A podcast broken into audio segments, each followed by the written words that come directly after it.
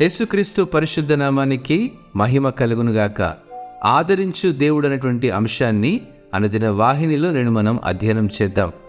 కీర్తన గ్రంథము నూట నలభై ఆరవ కీర్తన ఏడవ చరణం ప్రకారము బాధపరచబడు వారికి ఆయన న్యాయము తీర్చును ఆకలిగొనిన వారికి ఆహారము దయచేయును యహోవా బాధింపబడిన వారిని విడుదల చేయును.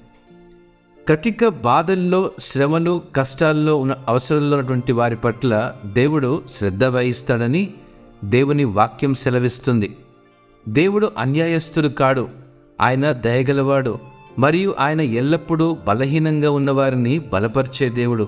తమ కోసం పోరాడలేని వారి కోసం దేవుడు ఎల్లప్పుడూ పోరాడుతున్నారని గ్రహించినప్పుడు మనము గొప్ప ఓదార్పు పొందవచ్చండి.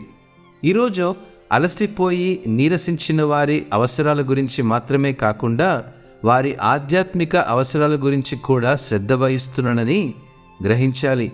అన్యాయానికి గురైనటువంటి వారిని అణచివేతకు గురైనటువంటి వారిని క్షమించడానికి పునరుద్ధరించడానికి దేవుడు ఎల్లప్పుడూ సిద్ధంగా ఉంటాడు. మనం విశ్వసించే దేవుడు కృపగలవాడు దయగలవాడు. కాబట్టి అవసరమైన వారికి తన కరుణను ప్రేమను చూపించడానికి ఎల్లప్పుడూ సిద్ధంగా ఉన్నాడు. మనం కూడా ఇటువంటి వారి కోసం అనుదినం ప్రార్థిస్తూ ఉండాలి. ఆధ్యాత్మికంగా భౌతికంగా అవసరమైన వారికి కూడా సహాయం చేయడానికి సిద్ధంగా ఉండాలి. మన సమయాన్ని శక్తిని వనరులను అవసరమైన వారికి ఇవ్వడానికి ప్రయత్నించాలి. మనం కూడా క్రీస్తువులే అట్టి మనస్సు కలిగి ఉండేలా ప్రయత్నించాలి. అమేన్